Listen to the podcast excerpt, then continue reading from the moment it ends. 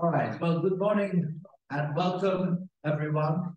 I'm Masood Ahmed, uh, Center for Global Development, and uh, it's my privilege to welcome all of you to this event on behalf of uh, ODI, and, and I'll turn in a moment to Sarah Kiliano, who's going to be the moderator for today's event. Uh, on behalf of ICRIER and uh, Deepak Mishra sitting there, the chief executive of, of and uh, on behalf also, I want to add, of uh, the Brookings Institution, uh, Homi Kharas, uh, Amar Bhattacharya are sitting here, and they've been very much part of the core team. And uh, finally, on behalf of the uh, London School of Economics, because actually Hans Peter Lankes and uh, I would say Amar Bhattacharya again, because Amar is a man who wears many hats, uh, have all been part of this core team. And uh, this is the team that has supported the independent experts group uh, headed by uh, Mr. N.K. Singh, who's here and, and who will actually present the report in a moment, but also Larry Summers, uh, who's been the co-convener of this group. Larry's not here. Uh, personal reason he couldn't attend uh, the meetings, but he and I had an exchange uh, of uh, WhatsApp messages at a time that was quite early for me, and therefore it must be quite late for him in in Boston. But he, he's very focused on, on how we're going to take this agenda forward. And we supported this group to produce, as you know, two, two reports. First one was the one that was done at the end of June, uh, Triple Agenda, set the broad frame for how we thought uh, multilateral development banks were core part of the effort and process to scale up support to countries uh, as they dealt with uh, their development uh, agenda and uh, how to integrate into their thinking about development the impact of global public goods of their work, but more importantly, the impact of global public goods on their development strategy, how to integrate that private work. And then we've now produced a uh, second uh, volume, which is the one that we're going to be um, making available today. And this is really the volume that goes from the, the sort of what needs to be done and why to the how to go about doing it it, it delves a bit more into business models, into the culture change, into the kinds of changes that are needed, both within the institutions, but also amongst the shareholders to be able to ensure that the ambition that we want to set, that we believe is necessary uh, for the next uh, few years for the MDBs to play the role that uh, we want them to, or we believe they need to play, uh, can be delivered. And that's what we're going to try and focus on today. So we have a, a, a terrific panel that, that Sarah is going to uh, moderate. And uh, what I'd like to do now, if she agrees, that we'll I'll turn it over to Sarah for, for leading us through that process. And then we'll allow time for all of you, if you have any questions, to raise whatever questions you have. And we'll make sure that uh, we give you whatever answers we can, best we can uh, today. So, Sarah, over to you. Oh, sorry, Deepak, you're going to come in and say something at this point. You were sitting so comfortably there that I thought you, you uh, decided to do it later. Are you coming in? Yes. Come on.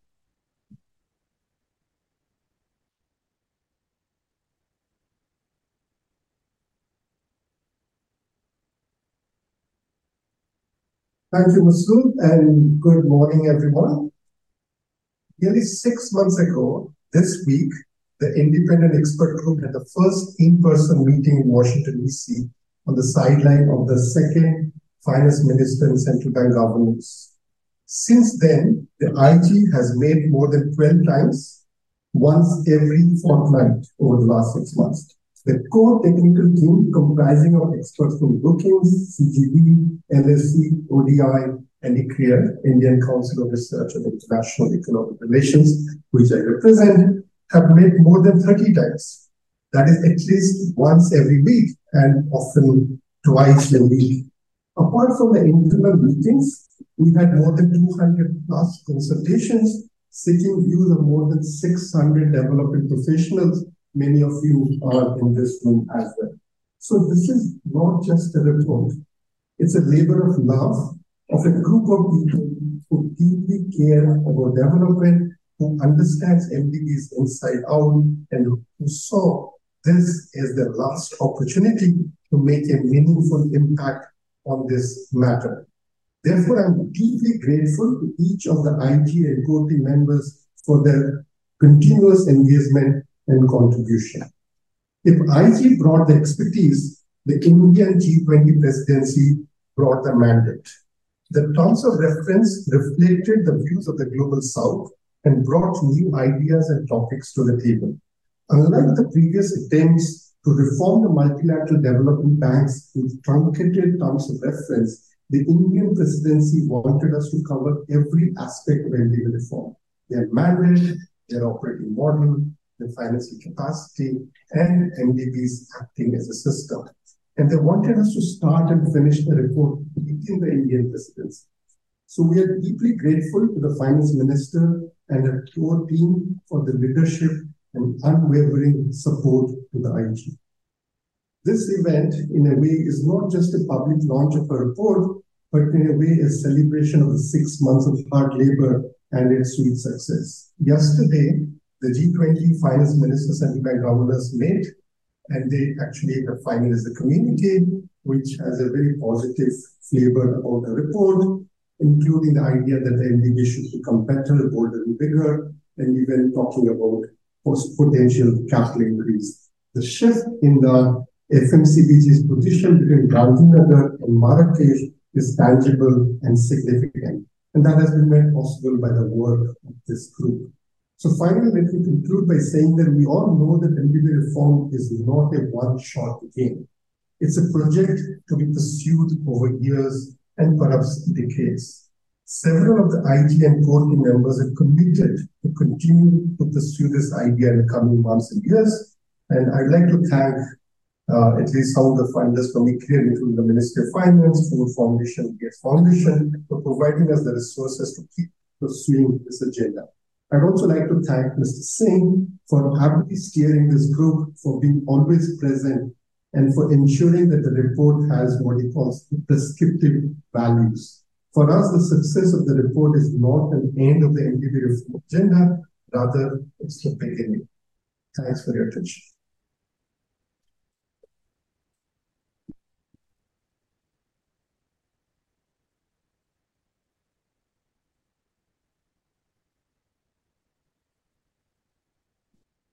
Thank you so much, and Deepak. Can I invite Vera, Nick, and Kate to come and we'll get started with the discussion.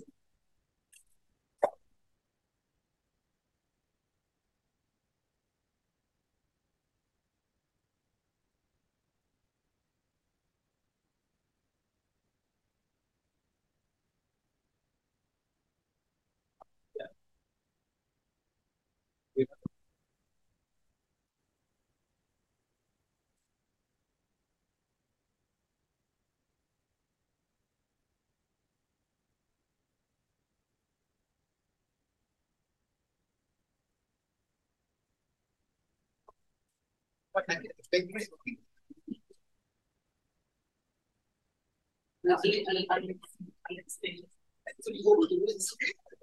morning, everyone. I'm Sara Pantulianis, Associate Standards the Chief Executive at ODI, and I'm absolutely delighted you can't hear me. So, then I have my. Can you hear me now? Yeah. Yeah. I need to lean in, or can you hear me? Okay.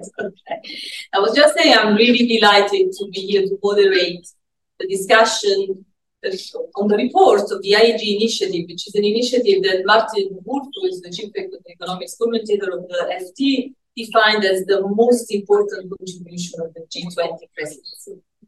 So we have a great endorsement for that. And as both people, they can hear. Is there a hand? Thanks this collaboration continues in every respect. I was just about to say, you know, as, as Masood and Deepak said, it's been fantastic actually to organize the event together with ICRIER and CGD. And this reflects a very strong collaboration we've had for the past six months with these three think tanks and other colleagues working very closely um, together, which I think demonstrates that think tanks can work as a system, not just the MDBs. Um, we can be an example to the MDBs perhaps. Um, so we have a, a, fantastic panel to discuss the report, uh, namely the STAR panel, Singh, Songwe, Stern, Mademoiselle Sarah, um, to discuss um, the main take, the main sort of findings of the report, the main recommendations. Um, so we'll start you know, with uh, um, NK, who's going to tell us why, you know, how the MDBs can change, can reform themselves, you know, to be better, older, bigger, bigger at the end, better and bolder are more important for me, um, individually as a system, and I'm working with uh, um, you know, sort of national governments and uh, with the private sector. Um, please amplify the conversations online. We have a great audience uh, that is also joining us online. Um, use reform of the MDB's hashtag uh, if you want to tweet or X, I should say now. I will come to you after the panelists made the first uh, um, comments, random comments for questions, um, and I'll be taking comments from the online audience as well. So, okay, we'll start with you. Um, why and how should the MDBs change?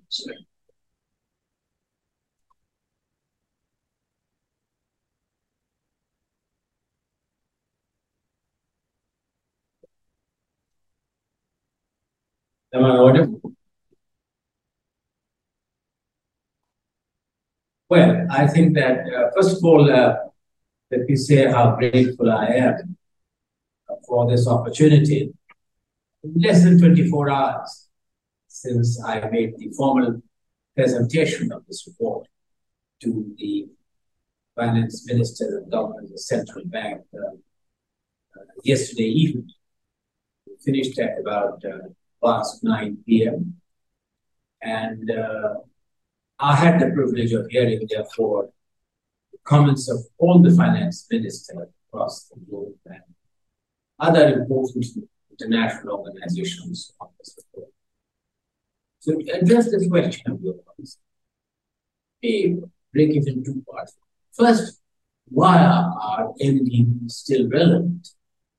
Considering that the Woods institution is uh, now of some vintage, should they not be wound up, recreated, restructured, and in some ways recognize uh, that uh, geopolitical and other changes in terms of the balance of power and other alternatives which have come up uh, are better ways to look at the development needs of the world and why should MDBs continue to do what they were doing? That's the first question. When we believe that was very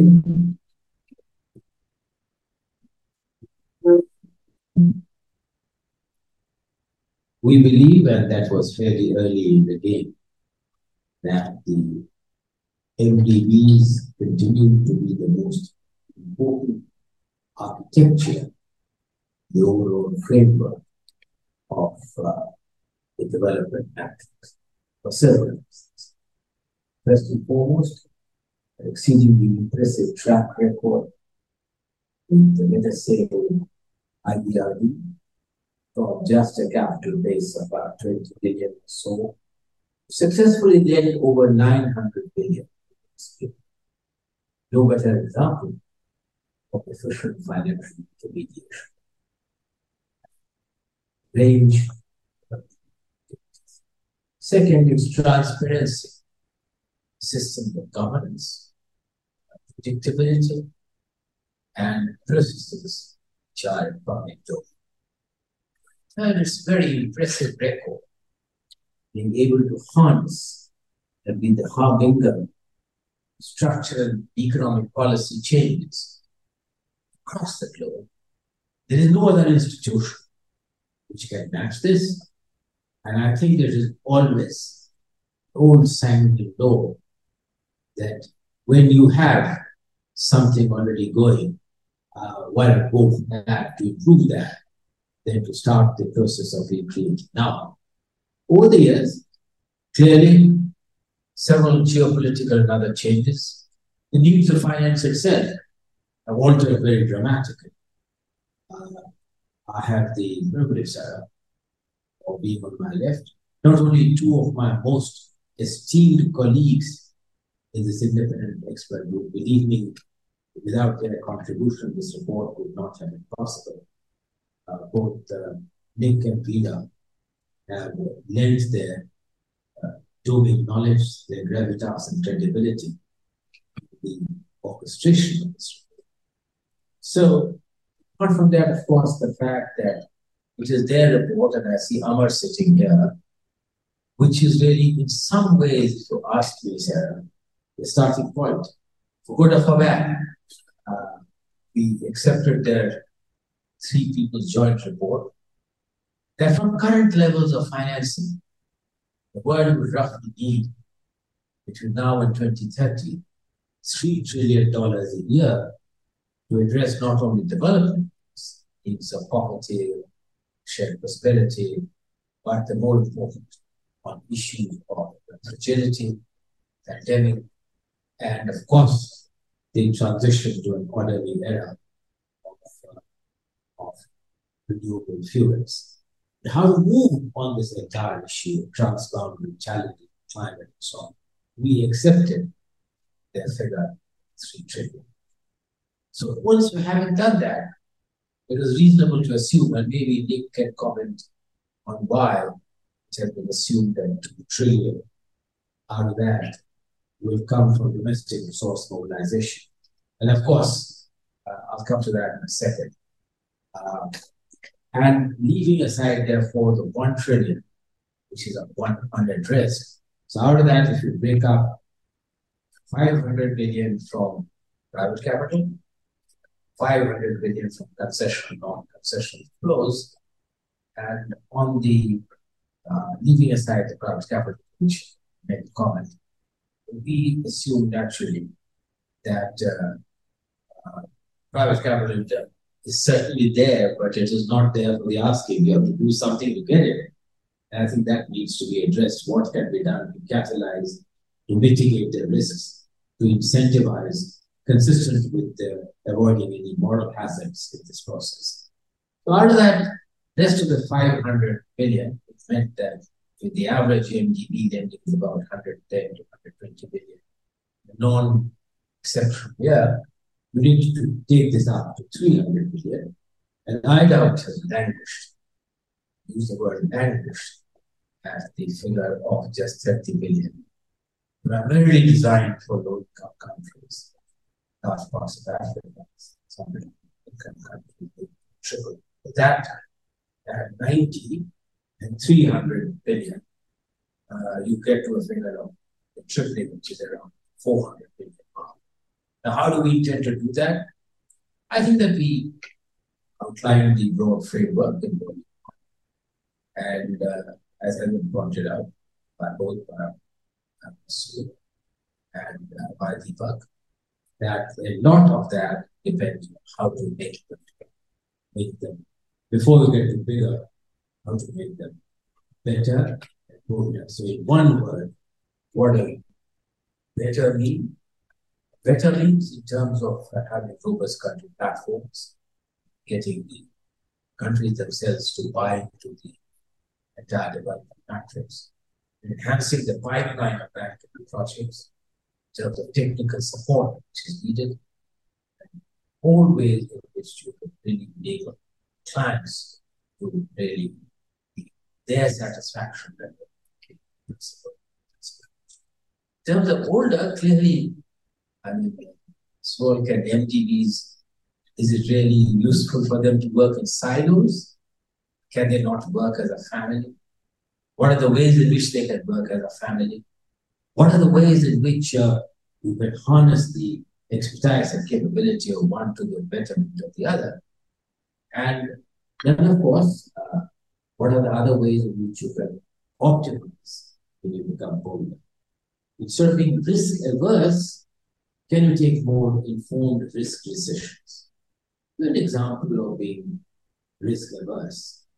Uh, you know, I just mentioned to you the spectacular record of the of the MD of the MDBs in being very efficient intermediators of capital from 20 billion uh, capitalization to 900 billion, which is really several multiples.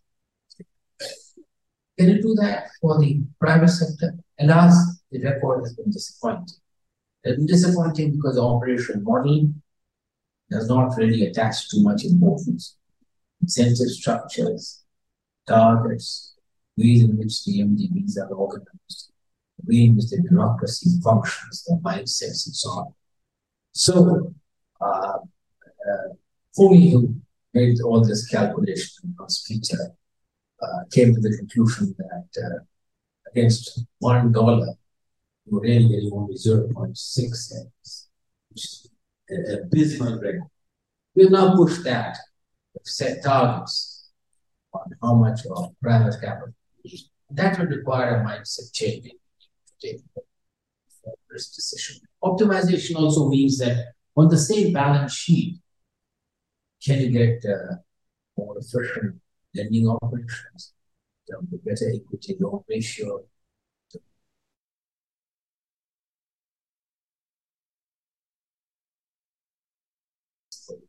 so on. So we came to the conclusion, by and large, that these two of the getting really uh, other entities, the World Bank, apart from the International Bank for Reconstruction Development, how to get really IFC, MIGA to work in a more creative way and be part and parcel of the ability of to take more informed risk decisions while retaining the AAA status, and, which is critical for very efficient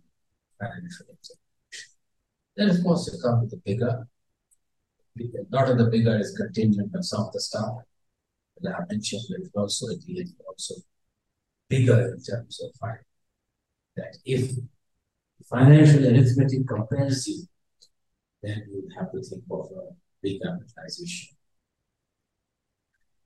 Of course, you can go into semantics of the sequence, comes first, and so on and so forth. So we have actually, without that, we have said first get first be better, it's no brainer. Then be bolder, that's no brainer. And then you move to bigger, and bigger would also require support from shareholders in terms of putting in, putting more resources. Now, where the journey has traversed, yesterday I must say that in that, that uh, uh, it really heartens the members of the independent expert group.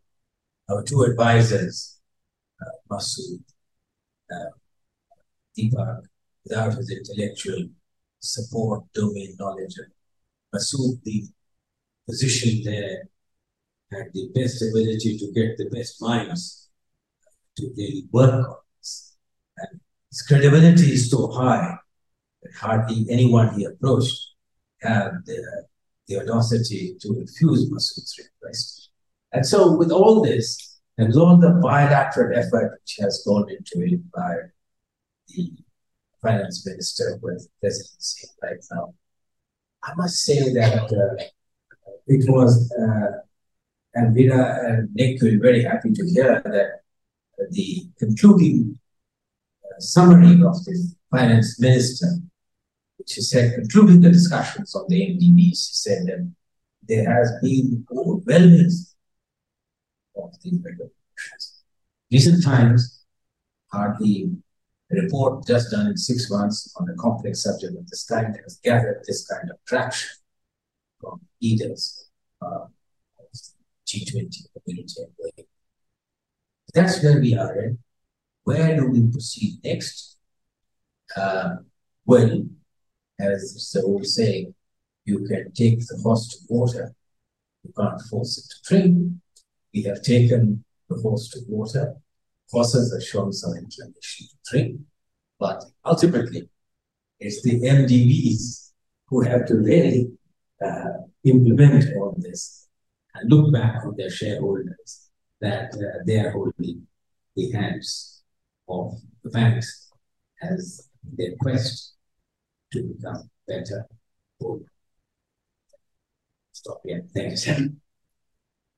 Thanks. Thank you so much, again, for outlining so clearly the recommendations in the report and stressing the political support that the report enjoys. Um, so saying now the devil is in the detail. Let's see, let's see how these recommendations are going to be implemented. Um, I want to ask Veronique to comment particularly on the better report. Let's put bigger aside for a second, because I think before you know, the the MDBs can get bigger, they really need to demonstrate how they can be better and.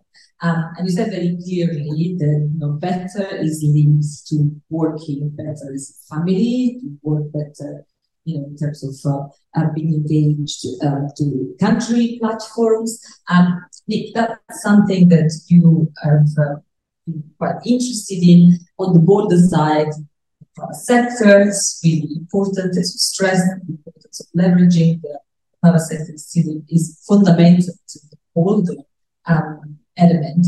And, and we've heard so much rhetoric about leveraging the private sector for about 10 years, if not more, uh, but we haven't really made that much progress. Maybe I'll start with you there on the bolder side of the private sector. Um, what would come first, better or bolder? We can change the order. Here and I, here and I that's kind of thing we have a sequence. Okay. we're a, we're better first. We're a, we're a tag team. Um, better means delivering on Paris and the SDGs. That's the outcome that we're seeking, and it's that delivery uh, of that big strategic change that is the ultimate test of better. Um, and while we're doing metaphors, uh, NK, and horses and water. As you know very well, there's a, a saying in India, it's about as difficult as getting a buffalo out of a pond on a hot day. And I actually think that buffaloes are moving, and uh, that's very, very important. And let me begin by thanking um, NK and Larry for their leadership, thanking um, Finance Minister Nirmala Sitharaman for, her leadership and uh, support throughout all this and of course Deepak and uh, Masood and, and, and, and Homi and Amar and Hans Peter and all the team, much more than those who've uh, worked so hard to make this make this possible. Um, so let me start with uh, the better story. It is about what we're trying to do. It's about the strategic goals and how we can deliver on those. And we have to recognize that um, the urgency of climate development when you put them together. Um, it's not simply uh, that development delayed is the is this going in and out? If it goes out, can you let me know? It's not simply that development delayed is development denied. It's tougher than that. Is that if we postpone action here, development in the future will be far more difficult. Actually, it could be impossible um, uh, because the climate will create conditions which uh, are so difficult that we go backwards, not forwards. So there's a sense of urgency here. Development challenges have always been urgent, but there's something on top of that now, is that if we delay, we will make development extremely difficult or impossible down the track.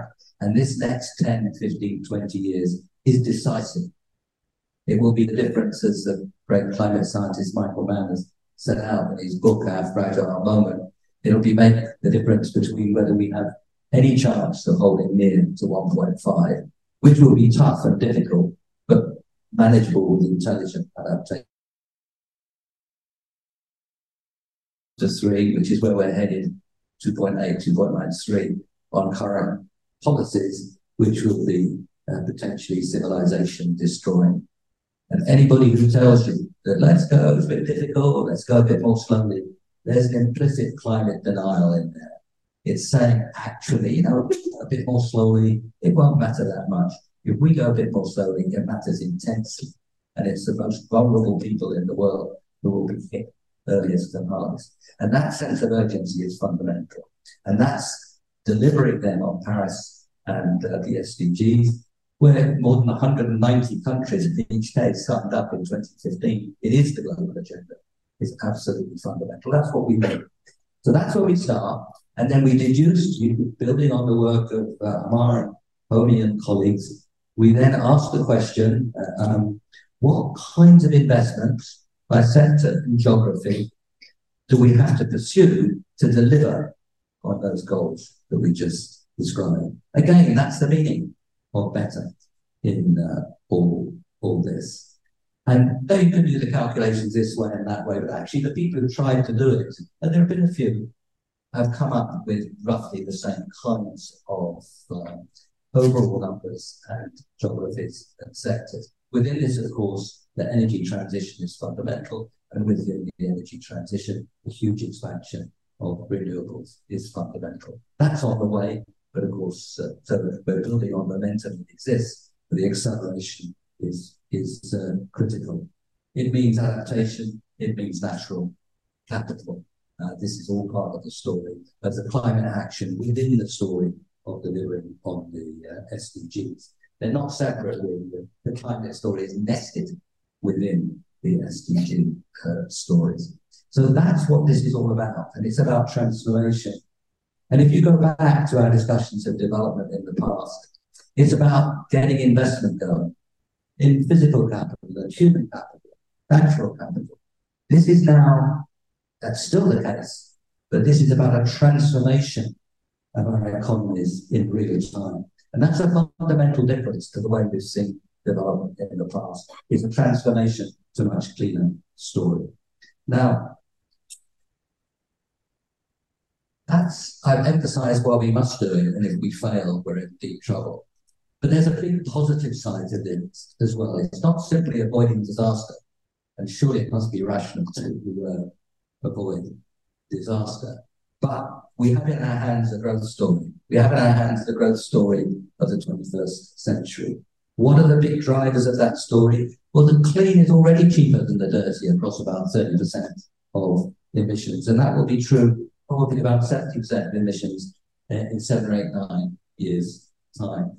This is the area where innovation is moving at an extraordinary rate.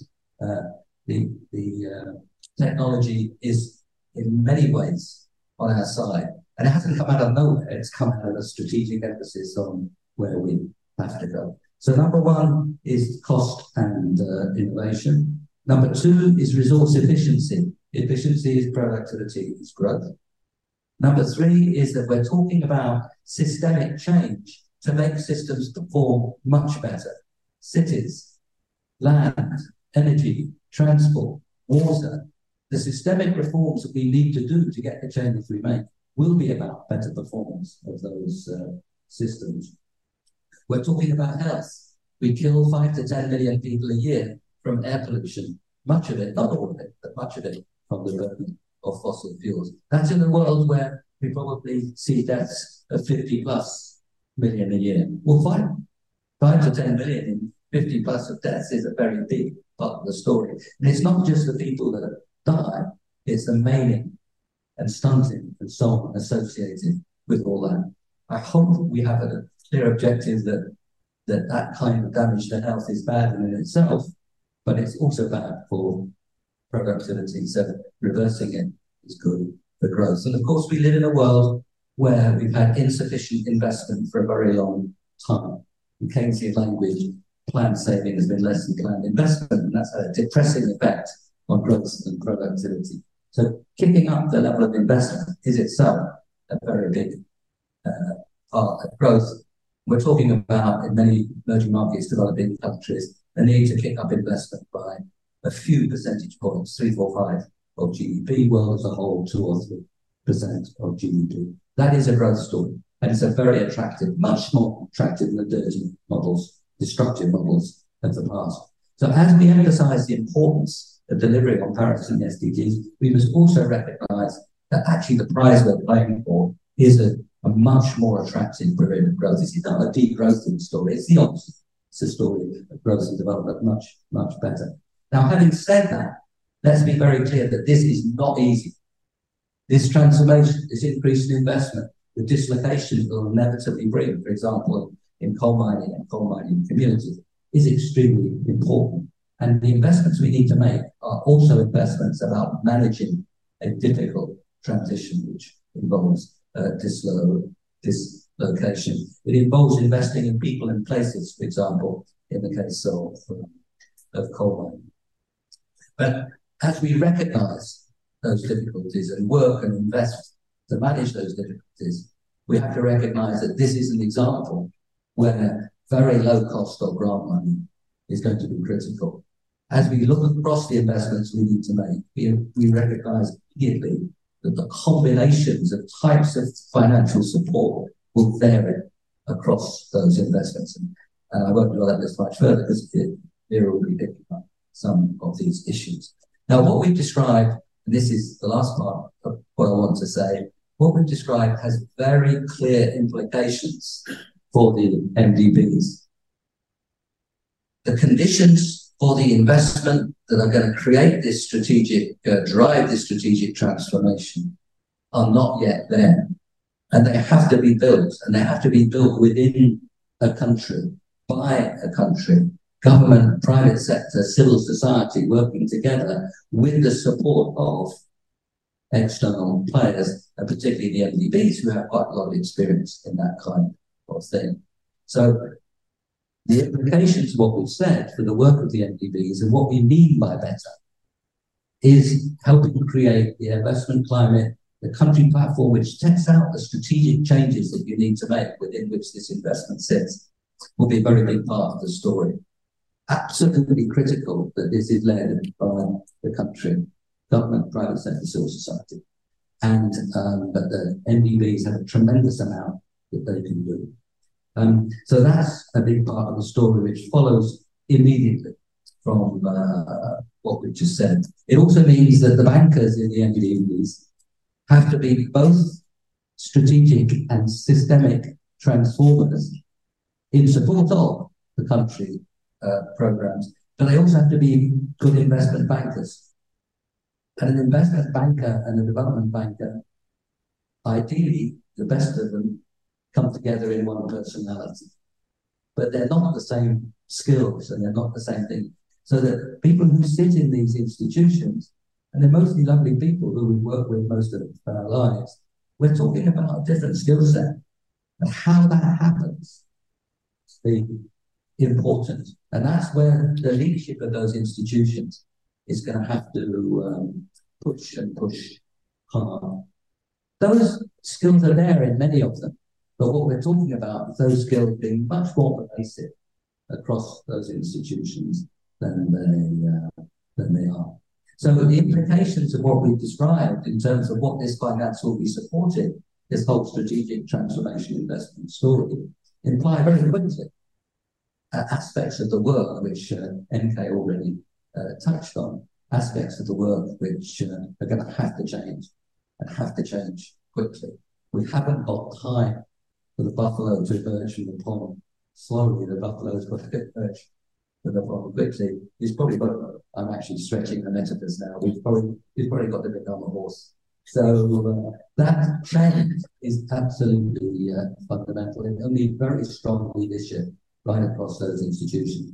And so it's wonderful news, uh, uh, and congratulations to you and Finance Minister Nirmala on bringing the shareholders behind this story because this is a big, rapid change. It can't happen without the leadership of the MDBs and the very strong support and actually demand of the shareholders.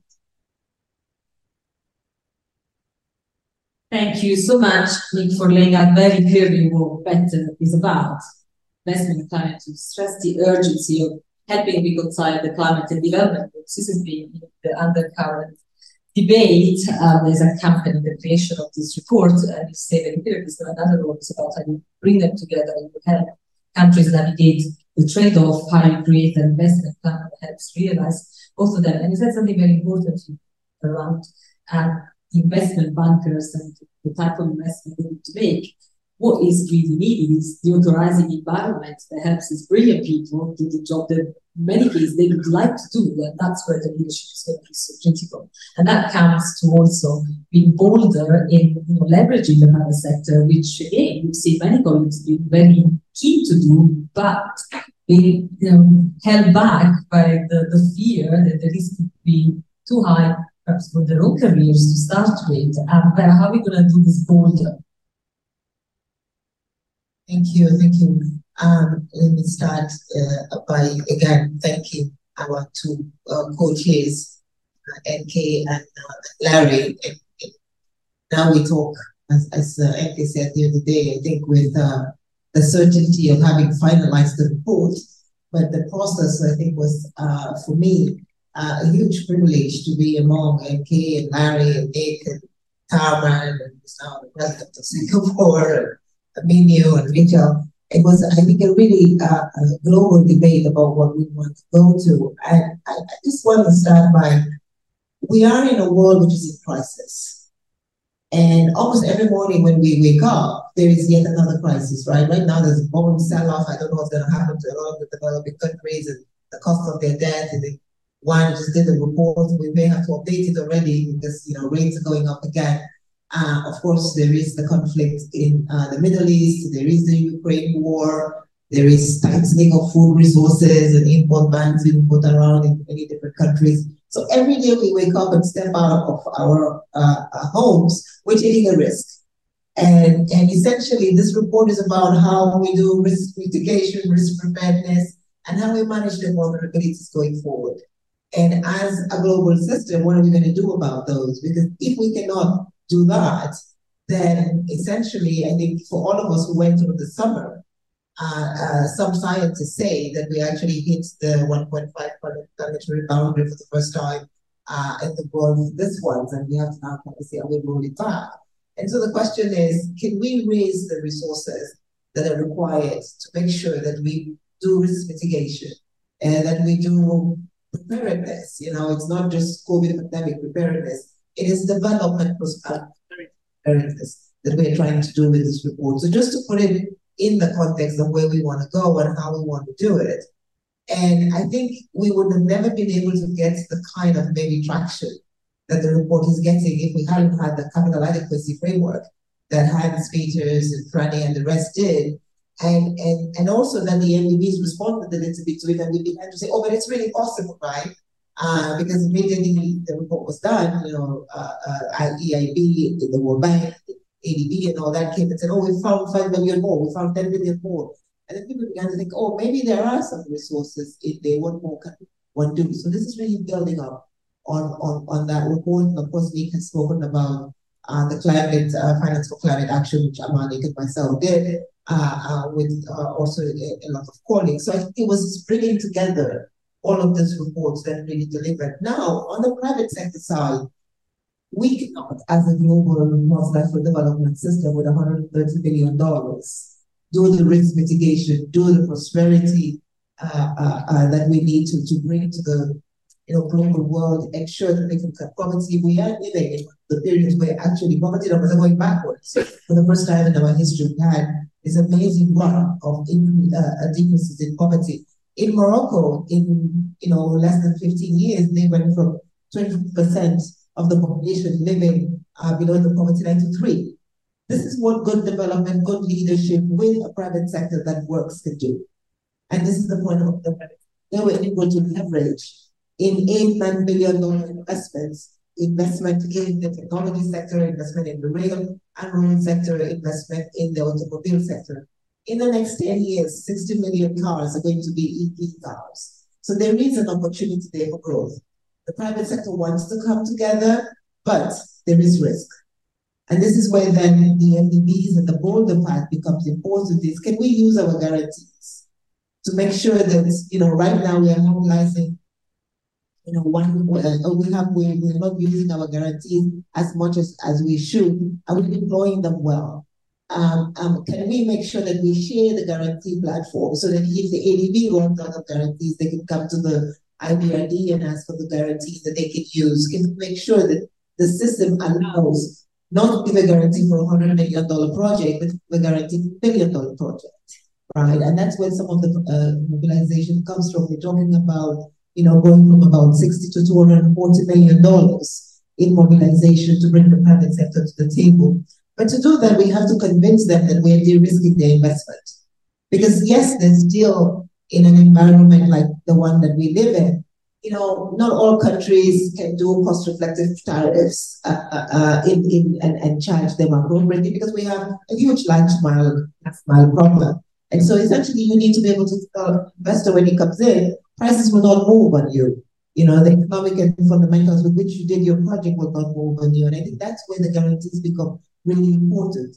The interesting thing is that they haven't been used that much. So as uh, NK was talking about the amazing leverage that the MDBs are able to, to, to demonstrate, just gives you that sense. With the urgency of what we need to do, and the private sector sees that, they want to do more. They don't want to come around with us and say, you know, let's do little projects, and they want to go at scale. To go at scale, you need the right staff, so it doesn't take a year and a half for a project to get finished. It takes six months for that to do.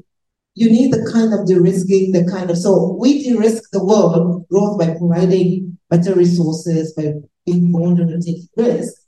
We de-risk the private sector by providing resources so that they can come in and use the resources of the MDBs either to do project preparation, do the more risky investment phases, and then go forward. And I think this is, we've been talking a lot, you know, 390 billion is what the MDBs will finally put on the table, but then we can leverage, we hope, a trillion dollars from the private sector to bring that together. And Mark Carney talks about the 136 trillion dollars that is in the private sector. It's amazing how the private sector wants to come together, you know, with the public sector to do a lot of this. Uh, we just saw uh, a few days ago, Tanzania is about to, you know, issue a billion dollar bond, essentially around a debt swap um, to do uh, debt for climate uh, development using the proceeds. This is the important part. It's what we use those proceeds for, for cleaner energy, right? And, and so essentially the growth story comes together when the private sector story comes together with the poverty reduction story, which is hopefully the new triple agenda of global institutions. But that's where the private sector comes in. It's their expertise. But if this all this could never happen if you don't have leadership in the country and leadership in institutions. You must always be the country leadership. And seen, I think, many examples, Egypt being one of them, where changes in India being one of them, Egypt another, changes in policy, coming up with a program that is a common program, uh, uh, allows then for the MDBs to come in and buy into that program. It's very difficult if the MDBs have to convince countries to do that and convince the private sector to do that.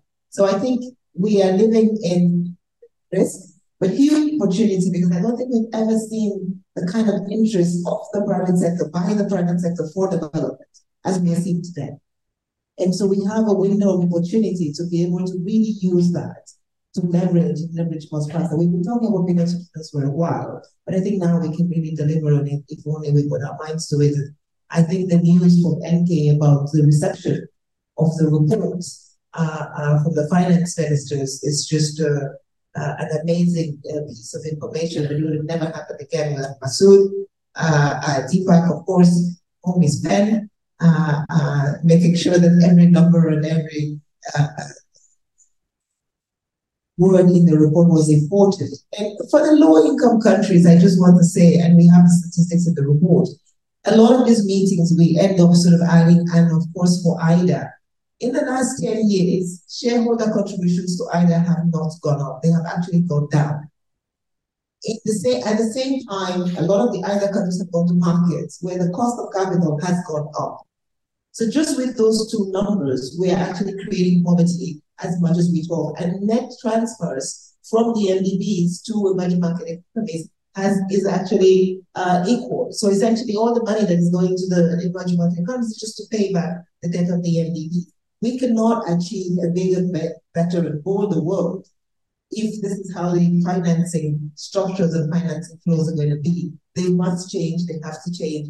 And the reason why we continue to insist on the MDBs is because of the cheaper financing.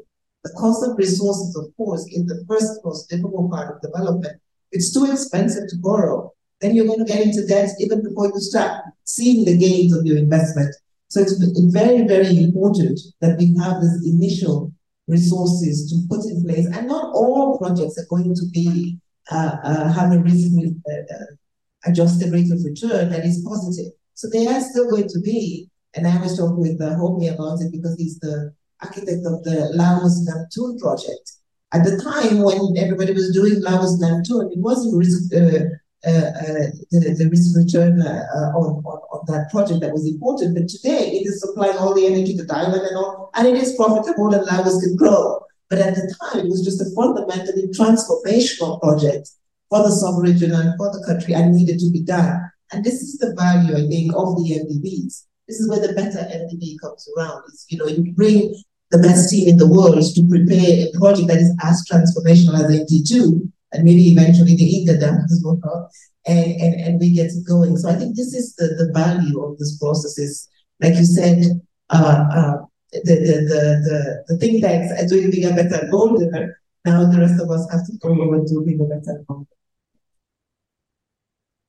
Thank you so much, Beth. And you're right, we're insisting on the MDBs because that's what they were set up to do. They were set up to have bigger return investment, to maximize the return investment. They were set up to help address fundamental challenges you know, for countries that are trying to move people out of poverty and that is a reminder that we need to put to the MDBs. But thank you so much for laying out incredibly clearly recommendations of the report and the roadmap I ahead. We've got about 20, 25 minutes, so I want to open to the audience, a lot of incredibly um, knowledgeable colleagues in the room and plenty more online. For those who are online, put your questions in the chat. I'll come to the chat after we have, first opportunity to collect questions uh, from the room. There should be another roving mic, I hope, otherwise I have to part with mine. Uh, yes, there is. So Bianca will bring the, the mic, raise your hand, um, say who you are, if you have a particular affiliation, uh,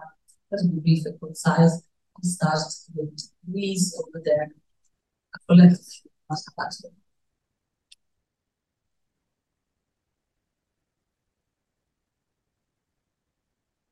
Thank you very much. Um, of course, I haven't read the book, but I did actually get I did actually get a quick look. Can you please introduce yourself? Oh, I'm sorry. I'm Louise Fox, and um, I'm with Brookings and also UC Berkeley. I'm an independent consultant, and I was uh, I also have been working with the UN on the multi-dimensional vulnerability uh, as part of the high level camp.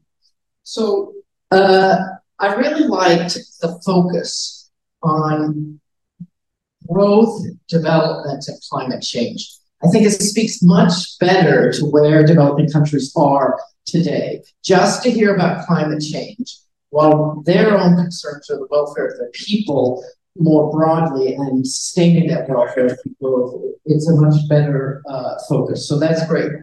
What I missed in the report is a little bit about the political economy um, and especially the political economy of private financing, even if it's mixed with some concessional or uh, uh, or guarantees from the MDBs.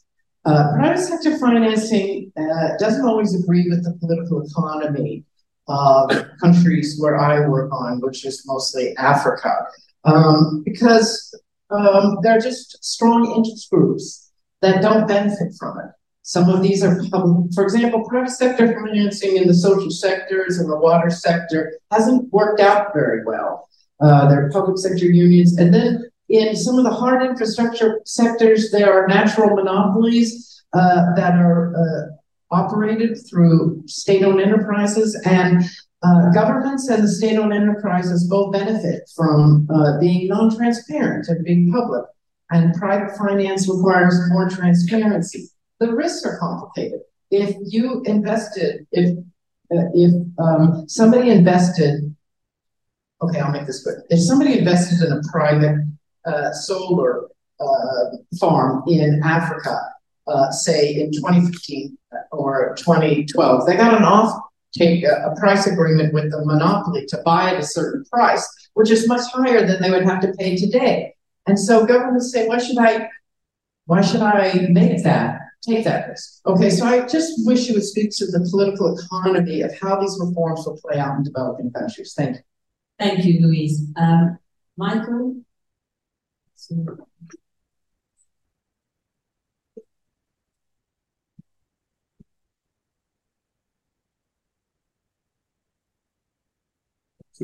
Uh, Michael Jacobs, um, Professor of Political Economy at the University of Sheffield and visiting Senior Fellow at ODI. Uh, congratulations, all of you. This is a this is an extraordinarily ambitious uh, and necessary uh, agenda that you set out, and the fact that you've got this straight in front of the finance ministers uh, already is uh, a boon to all of us. I wanted to ask about something which, glancing through the report, you talk about, but as far as I can see, you don't make a particular suggestion, which is currency risk. The cost of capital, as everybody knows, in most of the low income and middle income world is much, much higher than in the high income countries. And this is a huge barrier to private sector investment. Lots of credit committees in private sector investors don't go near emerging markets, even the, the highly bankable ones, just because of the perceived risk. Um, and one of the problems is currency risk, a major part of the problem. And uh, the uh, as Avinash Persaud's analysis of this has suggested, current, current currency hedging mechanisms, including by TCX, which is the kind of specialist in this field, are still very expensive. And part of the problem is the time frame and the pool of countries over which risk is hedged. Clearly, the best way of currency risk hedging is to pool over as many countries as possible uh, over as long a time period as possible.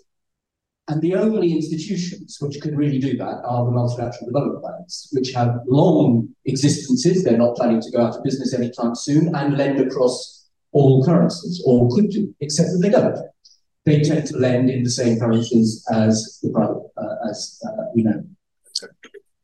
Does the report, have I missed it? Does the report say anything about the banks themselves lending in local currencies? Thank you, Michael. Other lady over there.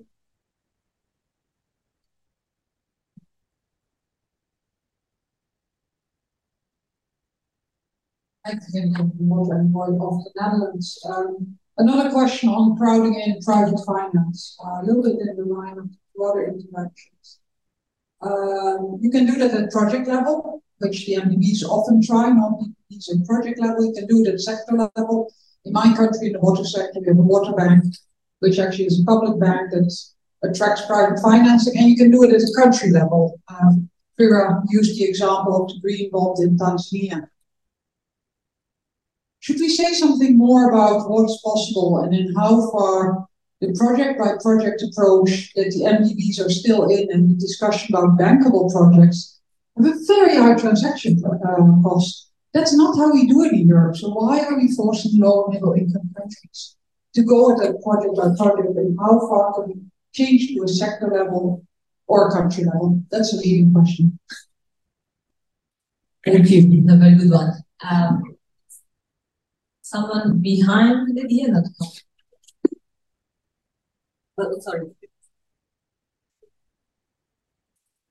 Thank you. Uh, name is Manos Cabras, Black Sea Development Bank. Um, the report is very well written and excellent, and congratulations to, to you for it. Um, my question is this um, it has a presumption of improving cooperation um, political level globally, and yet what we're seeing is quite the opposite. And a few months ago, we also had something that has never really happened.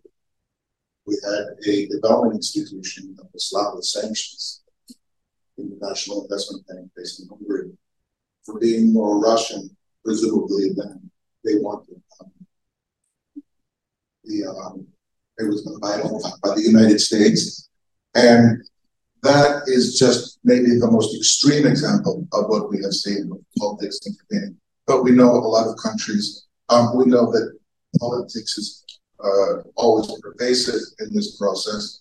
We are seeing greater fissures globally, and yet your assumption is that we will be able to work together with it um, in the face of what we're seeing right now, perhaps. I, I don't know how you want to comment on that, um, because the trends really are not that favorable at one level.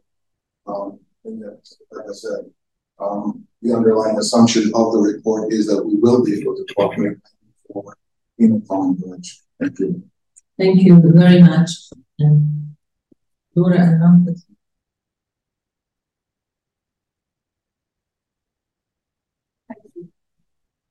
uh, Laura Kelly from the International Institute for Environmental Development.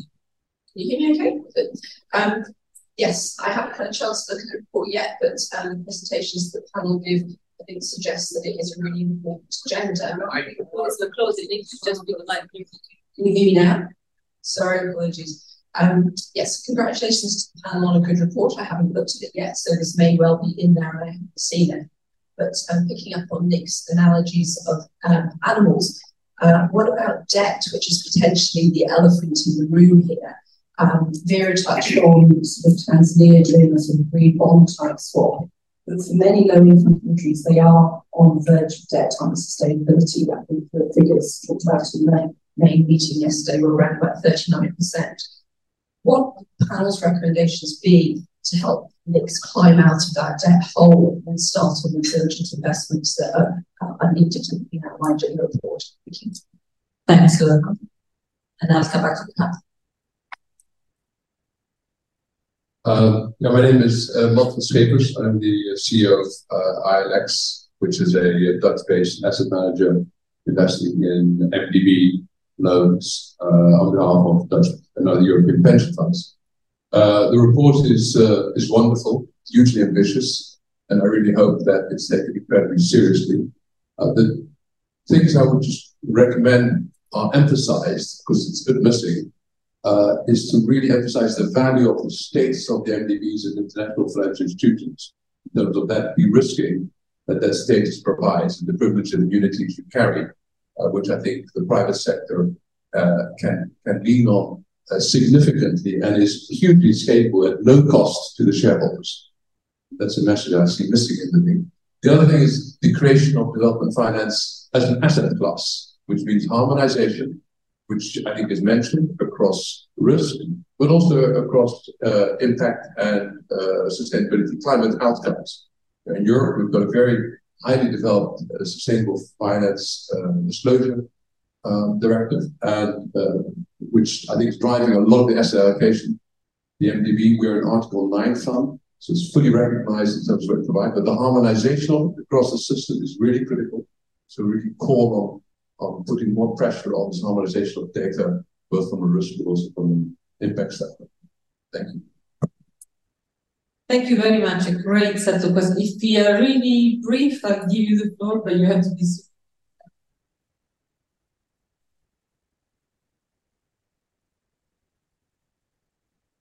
My name is Jean-François Tardif. I'm coming from Results Canada, and I'm looking at this from a advocacy angle, very different to non-academic uh, point. And uh, my eye was drawn on page 54. I didn't read anything, I just happened to ah. read page 54. And it says that what is required is 0.04% of IDA donor GNI to cover for the IDA costs. That's really extremely doable. And I think it's so important to emphasize this because we're not asking for something that's incredible we are already giving around 0.3, it's 0.04%. I think, would you speak to the doability of this? And does this require, I think the report may not be speaking about this, because it's not the mandate necessarily of the independent expert group, but what is required in increases of ODA, generally speaking, to a company that's increasing IDA spending? Is there a sense of what's required? Because 0.04%, just to repeat myself, is eminently doable. Thank you very much. It's a, a great collection of uh, questions. Okay, do you want to start? Thank you very much. Uh, it almost looked as though we were in the process of debating among ourselves the contents of the report. But each of the points which have been raised by people who have by very informed interventions are issues which have been reflected some form or the other, and is certainly not an oversight. And they have gone into this uh, someday. Make one or two comments, and of course, my co-panelists will comment more. Take a comment on project by project, which is a complete duplication of time and exhaustive. Exactly, we agree with it fully. That is why we hope that in making it uh, better, the robust country platforms we are talking about is precisely designed to avoid that and to be able to take not a project by project approach, but a multi-year approach. Uh, I'm happy to inform you uh, to the questioner and to others that I, I asked this question yesterday. I moderated a panel uh, after the presentation where uh, Banga was also present, so was the US Treasury Secretary in that panel. And Banga replied that I am very happy to do not project by project. I'm very happy to do a multi-year, but I hope that my executive board receives the right instructions from the shareholder. So, I mean, in a sense, there is no disagreement on that. And that's something which uh, I think uh, will, will get traction. Foreign exchange risk. No, I, I want to look at Hans Peter and then, of course, at Homi. All the multiplicity of ways in which uh, the issue was debated, discussed, dropped. I kept asking Masood and Deepak that I hope that there is a some stuff there. And please read it. Uh, it's not only there, at some length. Uh, but uh, I was just looking at some remarks which I made, uh, which I had the privilege to make to the finance ministers while introducing the, this report uh, yesterday evening. And this is what I said. Uh, MDBs should provide comprehensive support for foreign exchange risk management for themselves as well as for the private sector. This could be done by building offshore hedging mechanisms to a, such a scale commensurate with the need, such, and that's only an example, as a TCX, uh, and of course, establish a shared onshore MDB treasury platform, undoubtedly offer more, more local currency options to clients. As I said very briefly yesterday, the report has a fuller matrix on it. But let me also tell you that uh, in the brief comments that the president of the World Bank made, uh, he supported most of the ingredients. He said one of the very problematic things, far from your thinking that the MDBs are well placed Banga said that one of the most problematic recommendations was what to do on this uh, foreign exchange management. And indeed, the International Monetary Fund has some modules, and that's an area where I believe uh, uh, the MDB can work in greater tandem with the IMF also. But this proposal of ours has been crafted with uh, after some robust recommendation or with the International Monetary Fund. Hans Peter, do you want to comment on this? Since you uh, have gone through this process and then for me, uh, because we have gone through this, and this is an important issue.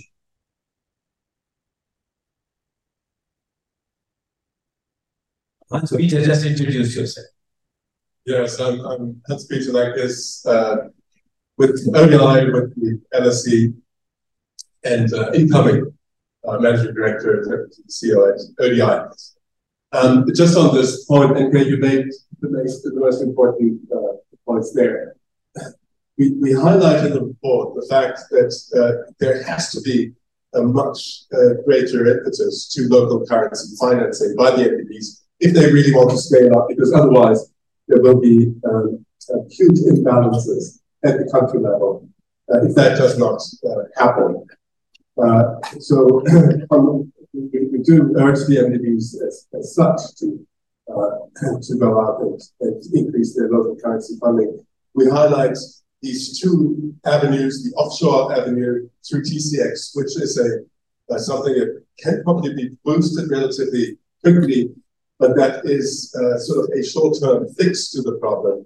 We also highlight the need for onshore uh, for working onshore, both to create money markets, which is where the IMF can be can play an important role. And there's a discussion going on with the IMF now to, to improve the capability of money markets and to enable uh, DFIs through a, a, common platform to source local currency. Uh, that is important because it is it is going to be the longer term, uh, more sustainable solution to this uh, problem of local currency. So we, we highlight those. We don't go into great uh, detail. We do recognize that these are very challenging uh, initiatives, it's important to keep uh, the impetus behind them. Homi, uh, since you had to craft this uh, portion, by the way, one of the most difficult areas which Homi you did, characters brilliance and precision. I'm uh, uh, Homi Kharas from the uh, Brookings Institution. Uh, so, obviously, at the uh, individual project uh, level, foreign exchange risk is a uh, issue. Revenue is often in uh, local currency, and, uh, expenses, and uh, debt service in uh, foreign exchange. That I think also needs to be balanced by the uh, point that at a macro level, if we're going to have a significant expansion of investment, as uh, Nick outlined, you're also likely to have a larger current account deficit. That larger current account deficit has to be financed by foreign exchange. When you look at the MDBs, the MDBs may, may have, in some cases, a comparative advantage in providing foreign exchange compared to national governments. Whereas, because normally when MDBs borrow and lend in national currency, they're doing it at roughly the same rates as the sovereign. When they do it in foreign currency, they're perhaps giving countries an advantage of several hundred basis points, depending on the uh, creditworthiness of the uh, country. So, from a macro point of view, you actually have MDBs, a, a, preference by countries for the MDBs to provide a foreign exchange, but from a project point of view, it should be in uh, local currency. So that's the, in some sense, the balance that needs to be uh, worked out. One of the things that we recommend is that ultimately the way to do that balance is the balance that the national governments are doing every day when they think about their own debt management, their public debt management. All these public debt management offices are thinking about how to optimize the extent to which uh, they should be borrowing locally uh, versus internationally. Uh, and that same set of considerations should come through in thinking about how the MD, what role the MDBs should take. So I don't think it's a uh, simple uh, problem. Sometimes people come at it just from a project point of view and say the big obstacle is we've got to get this foreign exchange uh, uh risk taken care of. That's exactly right. From a project cost benefit uh, uh, analysis, it may not be right from a uh, macro uh, point of view. And it's ultimately going to be the government that's going to do the balancing between those two in asking for the kind of offerings that it looks to the MDBs for. Thank you. Um, Vera, do you want to comment on any of the questions?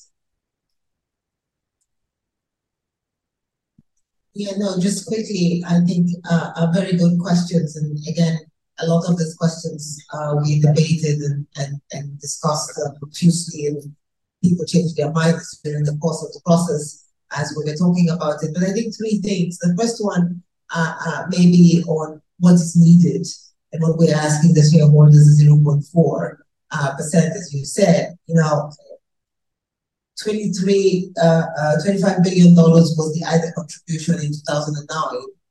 20, uh, uh, 23, so from 25 in 2009, it was 23 in 2020, a 25% drop in contributions uh, in either side. Uh, uh, and, and, and essentially, we are asking, you know, just to keep that, or, you know, we're asking for 0.4. We want to triple it, of course, to uh, from 30 billion today to 90 billion. So that the when you put it in, in sort of comparative terms, you know, 114 billion has already gone to Ukraine in less than a year. Uh, uh, and, and we're saying for all of the, you know, IDA countries give 90 and it's a long conversation. So I think, you know, the, the UK uh, is uh, 0.7, right, is the promise. And we're asking for 0.4. So we're actually even underperforming what was the global agreement of what needs to be done.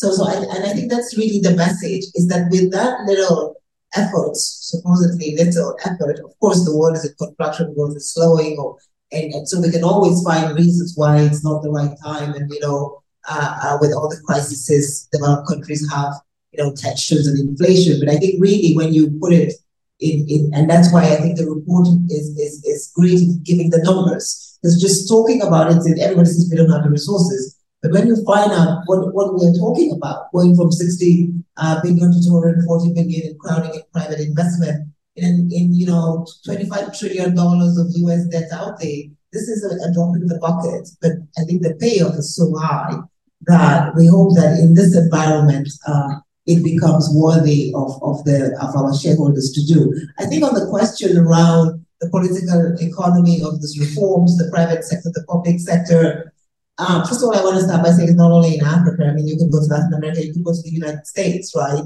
And the example that you gave will be exactly the same, and sometimes it's not worse, right? Uh, uh, so I think we have to be careful about sort of the, the stigmatization of that. And by the way, uh, when you look at project defaults, Antonio has done a report that shows that Africa does not default as much as many other geographies. Uh, actually, we are the least defaulting continent. And so again, this perception issue has to be clarified very quickly. But I think we've been able to do in the Philippines, at least on the DIFC, when I was at the DIFC, you know, we have some fantastic water projects that have done extremely well. You do have water projects in Benin and Togo that are now being replicated in India in, in some states. So there is the possibility, I think, even with the political economy, uh, you know, the poster child of good behavior uh, uh, for, for development in Singapore and you know the political economy one we can debate uh, uh, whether that's where we want to go or not, right? Uh, uh, the, the country that has reduced poverty the most in the last two decades is China. my sense is that what we want to do is to say, what is the strategy of the country? Do we agree with the results of the impact of, of, of where they're going and how can we then achieve it? And, and, and the private sector, I think, is not so concerned about the political economy as they are concerned about the transparency of the political economy, the stability of rules and regulations to be able to then enact. Because it's not so much that you're selling to a monopoly utility, it's whether that monopoly utility will change prices on you overnight, right?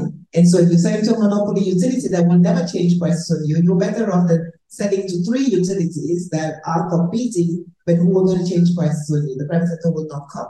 So I think we also have to be careful about what we're looking for. Is it uh, uh, uh, and in some economies that are so small, you cannot have a multiplicity of utilities. You'll have three or four uh, that work well. So, so I think what, what, what you need is really who is who, who has the possibility and the ability to change the risk and that person then should be the one where the penalty of risk change falls upon.